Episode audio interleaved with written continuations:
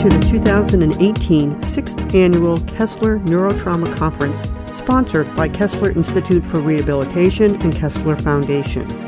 This conference presents an in depth look at the art of delivering individualized rehabilitation services to this diverse patient population. Physicians, clinicians, and research scientists will provide insight into a range of topics, from mobility and fatigue to intimacy and sexuality to employment and empowerment, and will offer innovative, evidence based strategies to effectively support both the patient and the caregiver. This podcast was recorded and produced by Joan Banks Smith, creative producer for Kessler Foundation, on Friday, December 7th, 2018, at the Kessler Institute for Rehabilitation Conference Center, West Orange, New Jersey. In this lecture podcast, Dr. Jeanne Zanca presents Building Positive Working Relationships Between People with SCI and Caregivers. Dr. Zanca is a senior research scientist for spinal cord injury research at Kessler Foundation. For more information about Dr. Zanca, click on her bio link within the description of this podcast. To listen to more conference podcasts, information about Kessler Institute for Rehabilitation, or Kessler Foundation, check out the links within the description of this podcast. Like us on Facebook, follow us on Instagram, listen to us on SoundCloud, and tweet with us on Twitter. So, our next speaker is Jeanne Zanca. So, Dr. Zanca is a senior research scientist for spinal cord injury research at the Kessler Foundation here at West Orange. Her talk will be on building positive working relationships between people with SCI and caregivers. As you heard, my name is Jeanne Zanca. I'm a senior research scientist at Kessler Foundation. I'm a physical therapist by background and a full time researcher at present. And I'm so grateful this morning to have the opportunity to talk to you about building positive working relationships between people with spinal cord injury and their caregivers. Now, the larger project that this work is based in has many contributors that I want to acknowledge at the outset. And these include Dr. John Morris at Shepherd Center, Dr. Carol Gibson Gill at the VA New Jersey Healthcare System in East Orange, Marcel Dijkers, who is affiliated with Icahn School of Medicine at Mount Sinai and Wayne State University, as well as a number of members of the research and clinical teams at these centers that served roles as research assistants and coordinators and assisted with recruitment and data collection in a lot of different ways. These include Elizabeth Gonzalez and Marina Moldavsky at Shepherd Center, Ashley Quinn here at Kessler, and Tamika McMillian and Joyce Williams at the East Orange VA. I'm also very grateful for the support of many clinical leaders who helped us recruit participants, both clinicians and people with SCI and caregivers for this project, as well as our research participants, which included clinicians, people with SCI, and caregivers, both paid and unpaid. The project was funded by the Department of Defense through its Spinal Cord Injury Research Program. And I'm hopeful that by the end of this talk, you'll feel able to describe some suggestions for fostering positive working relationships between people with SCI and their caregivers, and discuss some ways in which the suggestions offered by participants might be acted upon in our services and programs. So before I talk about suggestions related to those relationships, I want to talk about personal care assistance, the, the help that caregivers are providing. So, when I refer to this, I'm talking about help from another person that's needed to accomplish daily tasks, usually related to health, hygiene, and functioning. And I'm using the term functioning in a very broad sense everything from getting from point A to point B, from your bed to your wheelchair, to going out and going to work or participating in family or recreational activities. Now, there are many terms that can be used for caregivers and those who provide this assistance, including caregiver, attendant, personal care assistant, carer, titles that might pertain to their level of training. There are many different terms used in different contexts. I'm going to use the term caregiver in a very broad sense today, and many of these terms interchangeably, but I thought it's important to mention that.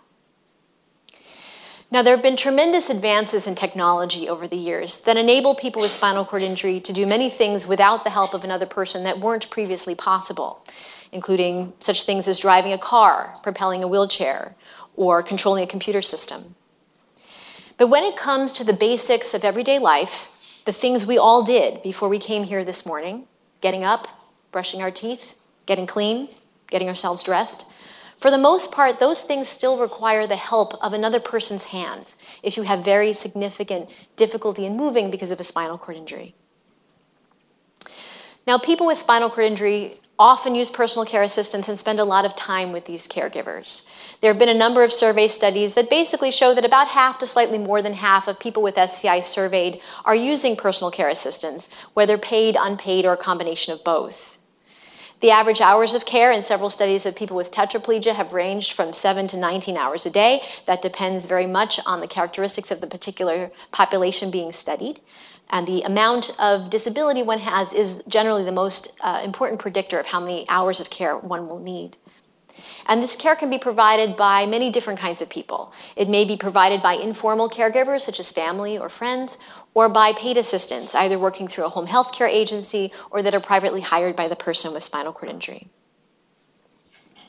Now, having access to appropriate personal care assistance is important in very many ways. Now, it's interesting that there's actually not that much research to show this connection, but clinically and anecdotally, we believe there is a strong connection between the ability to have the right kind of care and the ability to avoid many of the complications that layer disability and problems on top of the initial spinal cord injury, including pressure injuries, which can be affected by how smoothly one is transferred, how well your skin is cleaned and cared for, for example, infections that are very much influenced by how bowels and bladder are emptied, whether caregivers are washing their hands consistently, whether something gets put down in a place that's not clean bowel impaction, being able to have a bowel program that's done well, even being able to eat an appropriate diet. Very often that needs help from someone else to let that happen. And autonomic dysreflexia, that increase in blood pressure that can happen in people with SCI when there's some sort of noxious stimulus present.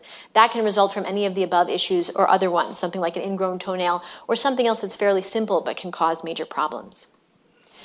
So, personal care assistance is critical in lots of different domains to maximize function. Very often, if someone is set up appropriately, then they can use the remaining function they have and complete the rest of the task without someone's help, but they just need that boost at the beginning. To maintain health, to avoid all those complications that we were talking about earlier, and that list is just, just a few of them. To increase efficiency, now, a lot of time can be spent training someone to be able to dress him or herself, and they might be able to do it, but it might take them three hours, and they might be exhausted at the end. They want to save that energy to be able to go to school and interact with their children and participate in social activities. So, having personal care assistance is sometimes a way of conserving energy so you can do other things. Promoting dignity and autonomy and enabling self expression the theme of the overall event that we're part of talks about individualized rehabilitation. Well, there's nothing more individualized than how you go about your day. Whether you choose to brush your teeth before you wash your face, what clothes you want to put on, how you want to look, how you want to present yourself to the world, the kinds of things you want to do. In many ways, having the right kind of personal care assistance lets you be the person you want to be and to interact with the world in the way you wish. So, on the whole, having good and effective personal care assistance that's working well is critically important to facilitate participation in family activities, social activities, work, and other things of importance.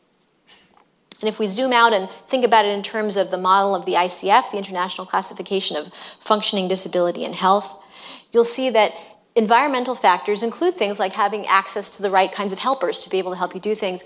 And having that has ripple effects on lots of other things. When it comes to body functions and structures, keeping that skin integrity as it should be. Activities, you might need help to get into that wheelchair, but once you're in that wheelchair, you are ready to go. And participation, having that help is necessary to be able to fulfill your family and work and other roles. So, the suggestions that we're going to talk about today are derived from a larger study in which a series of focus groups were conducted to inform the development of an assessment tool designed to help clinicians evaluate the ability of people with tetraplegia to direct their care and the ability of caregivers to assist them. And this project was really designed to kind of fill a gap in outcomes measurement. Uh, for many years, the functional independence measure has been one of the major things we've looked at in rehab. And as you know, that measure is very focused on how much help a person needs and what kind of help. But there's a major gap in that if you consider the case of a person who has very significant motor impairments due to SCI, they are a total assistance transfer from the bed to the wheelchair, need complete help to do that. That person is going to score the lowest possible score on the FIM, whether they went from point A to point B like a bump on a log, or whether they directed every aspect of that transfer, telling someone where the chair needed to be positioned and how to move the sliding board and how to move their feet and all these kinds of things. Now, clinically, those two people have very different skill sets and are probably going to go do differently in the world. But the measures we had at the time didn't really let us capture that. Nor did they capture whether a caregiver was doing a transfer beautifully or whether the transfer was done by a clinician. The score is always the same. So we felt this was a gap that needed to be filled. And in the context of these discussions that we had to try to inform the content of this assessment tool, very frequently discussed were inter- interpersonal dynamics between people with spinal cord injury and their caregivers and how important it was to get those right. And so the analyses that I present here are going to be focused on the subset of themes from those discussions that are about fostering healthy relationships. Now, our focus groups were conducted with people with tetraplegia due to SCI. So we did focus on tetraplegia in this study because those individuals tend to have the greatest care needs, but many of the things discussed here have broad applicability. These were individuals who were injured for at least one year, though we had a much more experienced bunch, as we'll talk about later. And they had a lot of experience directing their care.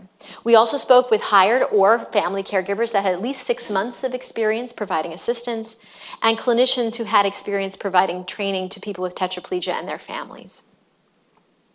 The focus groups took place here at Kessler, as well as Shepherd Center in Atlanta and the East Orange VA. The discussion questions that guided those focus groups were developed with input from multiple investigators on the team, and the discussions were about two hours in length. The discussion topics included the process of learning to direct and provide care, the characteristics of good direction of care and caregiving, suggested topics for training, and other experiences related to direction of care and caregiving. Now, we didn't specifically ask in those discussions what suggestions you have for building those positive working relationships, but they emerged from other questions like what are some skills a person with spinal cord injury needs to have to direct his or her care well? Or what are the characteristics of good caregivers? The discussions were recorded for later transcription, and notes and transcripts were reviewed by multiple members of the team. A list of primary themes from those discussions was developed by the lead investigator, which was me, and then reviewed by several co investigators who provided input on whether there were ideas that were missing or needed to be refined in any way. And so that final list of themes was developed by consensus. And today we're going to present those themes relevant to working relationships in the form of suggestions that we hope can be actionable. So, briefly, I want to talk a little bit about the characteristics of the people that we listen to in these discussions. As far as our individuals with tetraplegia are concerned, we spoke to nine at Kessler, eight at Shepherd, and nine at the East Orange VA. And the main thing I want to point out is their years of living with SCI. So the median score, so that 50th percentile, was 16 years post SCI at Kessler, 20 at Shepherd, and 21 at the East Orange VA. So this is a very experienced group. Uh, on the whole, their paid hours of care received, that median number of paid hours, was very similar for the groups, ranging from 35 to 37. But interestingly, the number of unpaid hours of care was almost twice as much if you look at the median for the VA group as it was for the two civilian groups. And we've not dug down into why that might be, but we thought that was an interesting observation to highlight. When it comes to caregivers, their years of experience providing care were also quite considerable. So their median years at Kessler and Shepherd were 15 and 4 at the East Orange VA, though there's quite a big range there. So they're experienced caregivers in all of these facilities. And the hours of care per week they provided uh, on the median ranged from 30 to 48 hours. So a lot of time, a lot of experience. At Kessler, one of our four was a hired caregiver, the rest were family caregivers. At Shepherd Center, almost three quarters were paid caregivers, and at the East Orange VA, everyone was a family caregiver. So we had some variation among the sites and the kinds of caregivers that participated. Concerning SCI clinicians at all three sites, we had, again, many years of rehab experience, the median being 12 at Kessler, 9 at Shepherd, and 10 at the East Orange VA, with some very high ends to those ranges. And some of those people may be in this room and know who they are. All right, so now the suggestions for fostering positive working relationships. Now, there are, what I'm going to do is present the list of suggestions first, and then we're going to talk about what each one means and provide some quotes from our participants related to those. So the first is set expectations early. Explain not only what needs to be done, but why. Respect each other's expertise. Be flexible and open to new ways of doing things. Acknowledge when things don't feel right. Step back and reassess the big picture. Treat one another as you would like to be treated. And pick your battles. Okay, so setting expectations early being on the same page was something that our participants said was very important. And they felt it was very important to have discussions right at the beginning about what's expected from a caregiver, including what tasks are needed and when, what the schedule of care will be, including arrangements for breaks and having time off, how much notice might be needed for changes in schedule, ground rules about things like cell phone use, handling personal mail, reserving personal space, and who has the authority to direct a caregiver in the case of a hired caregiver, whether it's the person with SCI or whether other family members have some say in that as well. Now, for this suggestion and others, you may notice that a lot of these seem most relevant to paid caregivers, and that was sort of the dominant focus of what our participants volunteered. But there are many aspects that have broad applicability to different kinds of caregivers. Now, in terms of setting those expectations, it was felt to be important that both the caregiver and the person with SCI have some say in how that's done, and to use some mechanisms for documenting those expectations in writing, whether that be a contract that lists the expectations and responsibilities, checklists, or other forms of documentation. It was thought to provide a way to remind everyone of what was discussed People with SCI in particular reported it could make discussions less awkward later. If something's not being done that was previously agreed to, you could point to those written records and say, you know, we talked about doing this and I, I see that's not happening. What can we do to make that better? And it can help coordinate communications when there are multiple caregivers involved. So one of our participants said, it's also key that you put it all out in front. You're clear about what is expected. It's a benefit for both the person who's going to be the caregiver and yourself to lay out exactly this is what I'm going to need, this is what you have to do, and be as detailed as possible so that there are no surprises when you're actually doing this. Another of our participants with tetraplegia reported on her feelings about privacy and expectations there. I'm someone who's intensely private. I want my caregiver to have a very clear understanding. I want you to open my mail. I might need you to pull it out and unfold it, but at that point, put it down and step away explaining not only what needs to be done, but why. Now, the needs and preferences of every one of us are unique. We all have a certain order in which we like to do things, we have certain places we'd like to keep things, and reasons behind that. And that's true of S- people with SCI just like anyone else. So, doing things in a very specific way is important for a few different reasons for res- allowing their health and uh, function to be maximized, but also to respect the autonomy of the person with spinal cord injury. And our participants with spinal cord injury in particular said that explaining why something needs to be done a certain way, why they're asking for something in a certain way, is important to prevent perceptions of being picky or bossy and getting resistance to those kinds of requests. It also gives value to the caregiver's contribution. When they do that thing exactly that way, this is what it accomplishes for me and it increases the likelihood that things will be done in the way that the person with SCI wishes them to be done. One participant said, I explained to them I want the coffee here, not here, but here. Not because I'm a dictator, but why it needs to be here, because I can reach it. I'm more independent. So explaining to them why you need certain things, when you need them, where you need them, and how you need them. Then they feel more like they're helping you, not that they're your servant respecting each other's expertise. So each member of the care team, and by that I mean the person with SCI who's directing his or her care and the caregiver, have things they bring to the table. So the person with SCI has experience living in his or her body. They know what they need. They know what kinds of things work best for them. They know what the signs are that something is wrong, especially if they've had a lot of experience living with spinal cord injury. Caregivers also have something to offer. They can often see or observe things that the person with SCI can't. So each person has something to contribute and it was felt to be important to share what you observe and consider each other's perspectives when determining how to proceed to address a particular problem or challenge. One of our participants with tetraplegia said, I know different kinds of spasms, what's causing them. So, knowing your body, I know I have different types of spasms. One might be from not taking my medication, others might be from some kind of pain. A caregiver described an experience where uh, the person she was caring for had a medical complication, came home from the hospital, and then she caught an issue before it became a larger one. After the appendix ruptured, they let him out of the hospital after several weeks. He received an impaction, referring to a bowel impaction, and we knew right away because we can tell how much is normal for his bowel movements and things like that. Be flexible and open to new ways of doing things. Now, there's very often many ways to do things. There are very few things that have only one right way to do them. And each person, the person with SCI and the caregiver, may have developed certain tips and tricks over the years. And each person may also have different capabilities that affect how things are best done. If you have a caregiver who's very tall and large and can do certain things a certain way, that works well for them, but someone who's more petite might need to do something a little bit differently. And sometimes it takes trial and error on the part of the person with SCI and his or her caregiver to figure out what works best for their particular team. So it's important to listen to each other and consider each other's suggestions when you figure out how you want to proceed. One of our caregivers says, a lot of times when you're a caregiver, it's a lot of trial and error. And as long as the consumer you're working with isn't afraid to try things, well, then he's got a good thing going there. Next, acknowledging when things don't feel right.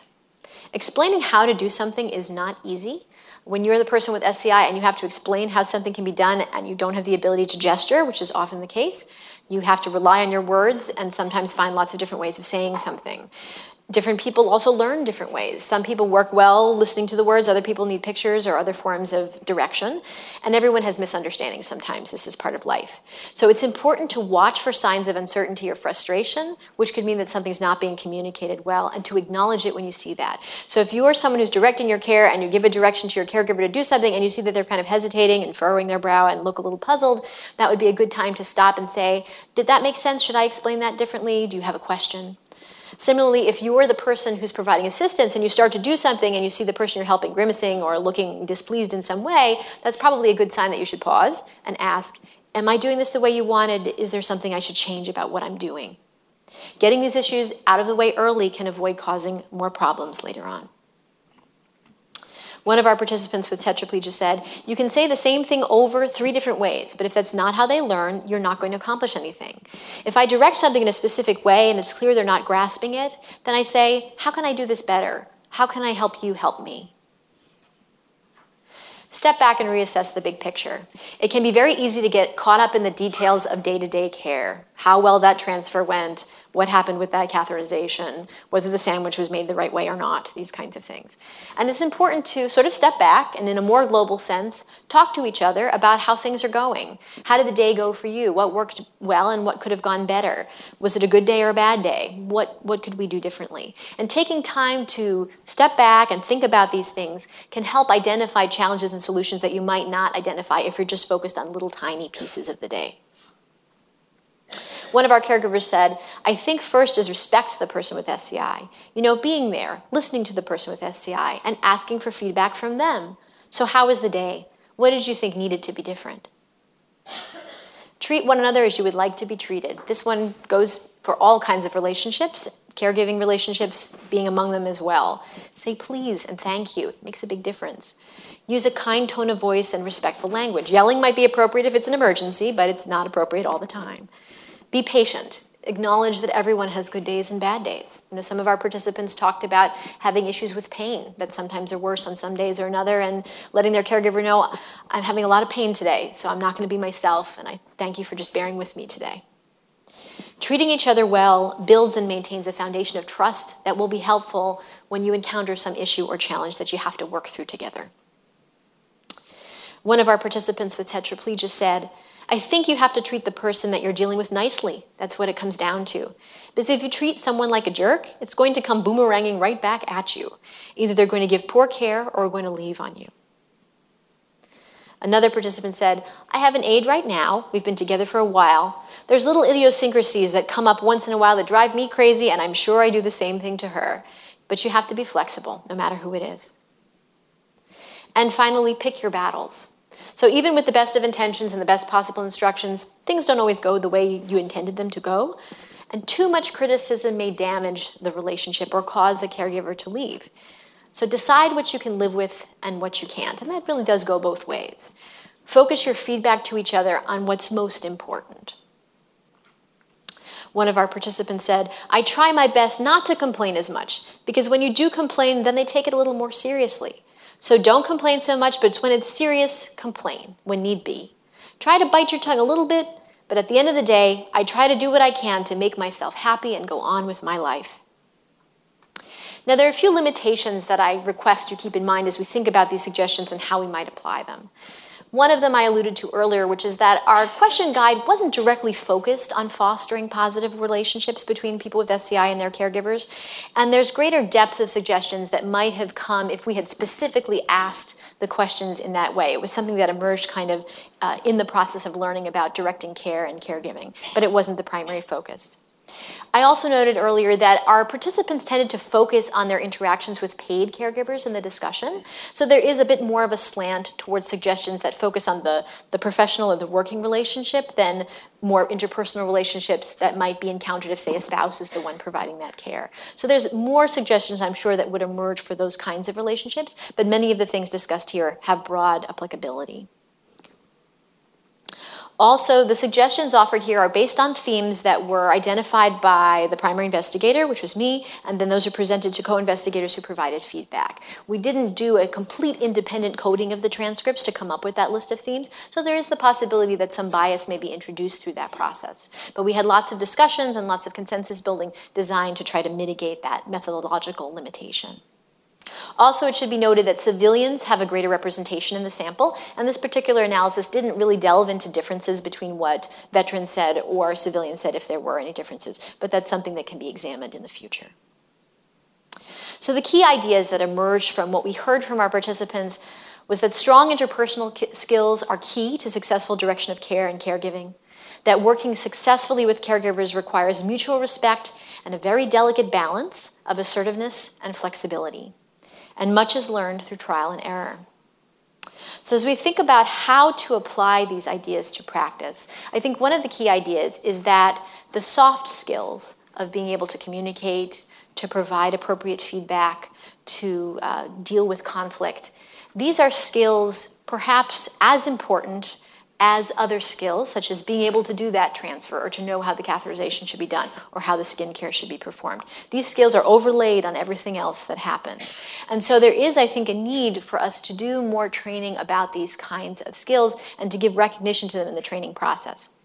That said, the docket is quite full, especially in inpatient rehabilitation, for all the things that people with spinal cord injury and their families need to learn. So I think we have to think creatively about this learning and not just focus it in the inpatient period, but consider it as something that's going to continue over time, especially as people gain experience living in their post SCI body, knowing what their needs are and what works best for them. So, some ways to integrate these suggestions into current practice include integrating some materials related to communication or conflict resolution in among the other materials that are focused on how the bowel works, how the bladder works, autonomic dysreflexia, and so forth. So, giving some attention to those areas as well as the more medical or physiological or functional aspects of dealing with SCI. Also, during training, when, for example, a caregiver is practicing a transfer, give feedback not only on the mechanics of the transfer, were the body mechanics good, was everything set up correctly, but consider what the communication dynamics were. If you noticed as a clinician that uh, someone was uncertain and they kind of went for it anyway, then maybe suggest you know pause. If you're not sure, take a moment, ask a question, talk to each other, and see how that goes. Peer mentoring is also a potentially important tool that can help in dealing with these issues. So we found that many of our participants, after the focus group discussion, said that they really enjoyed hearing from other people with SCI and from other caregivers and how they dealt with these kinds of issues, and said that you know speaking to others who are living this experience is often helpful in figuring out how to deal with the challenges that arise. And also, there may be opportunities for us to look to other non healthcare sectors for help in training some of these soft skills. So many of us, as part of our organizations, have access to workshops on how to be a good team player and how to communicate well, conflict resolution, and so forth. So these are uh, talks that might have quite a lot of relevance in a rehab context, and there may be opportunities for us to partner with some of those uh, training groups and classes to, to give them in a rehab context and enable some of those lessons to be taught and applied in this way. Now, I've gathered at the end of this presentation a number of different resources. I will not go through them all now, so fear not, but they are derived from a lot of different sources. So there are different guides that have been created. One of them was created by the Paralyzed Veterans of America, talks about managing personal care assistance. There's also a guide created by the Research and Training Center on Independent Living that provides information of a, a similar nature, and it's designed for both consumers and for the staff of independent living centers. There are uh, other guides created by Shepherd Center about hiring and managing and training personal care assistants.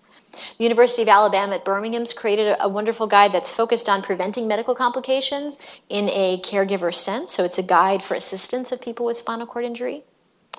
Then there's some organizations that well, as well that have a lot of uh, resources to offer. These tend to be focused more on family caregivers than paid giver, caregivers, but there are some things that can be helpful across the board that I wanted to highlight. So this includes the Rosalynn Carter Institute for Caregiving, the Family Caregiver Alliance, and the National Alliance for Caregiving. And all those are in your packets, and you can explore the different resources that they have to offer. Um, interestingly, some of them have sort of diagnostic specific pages with information for different groups. SCI sometimes is not among those special groups, so I think there's opportunities for us as the rehab community to partner with these organizations and help them create more materials that work well for people with SCI in particular, given that that's a, a relatively small population compared to individuals with dementia or other conditions.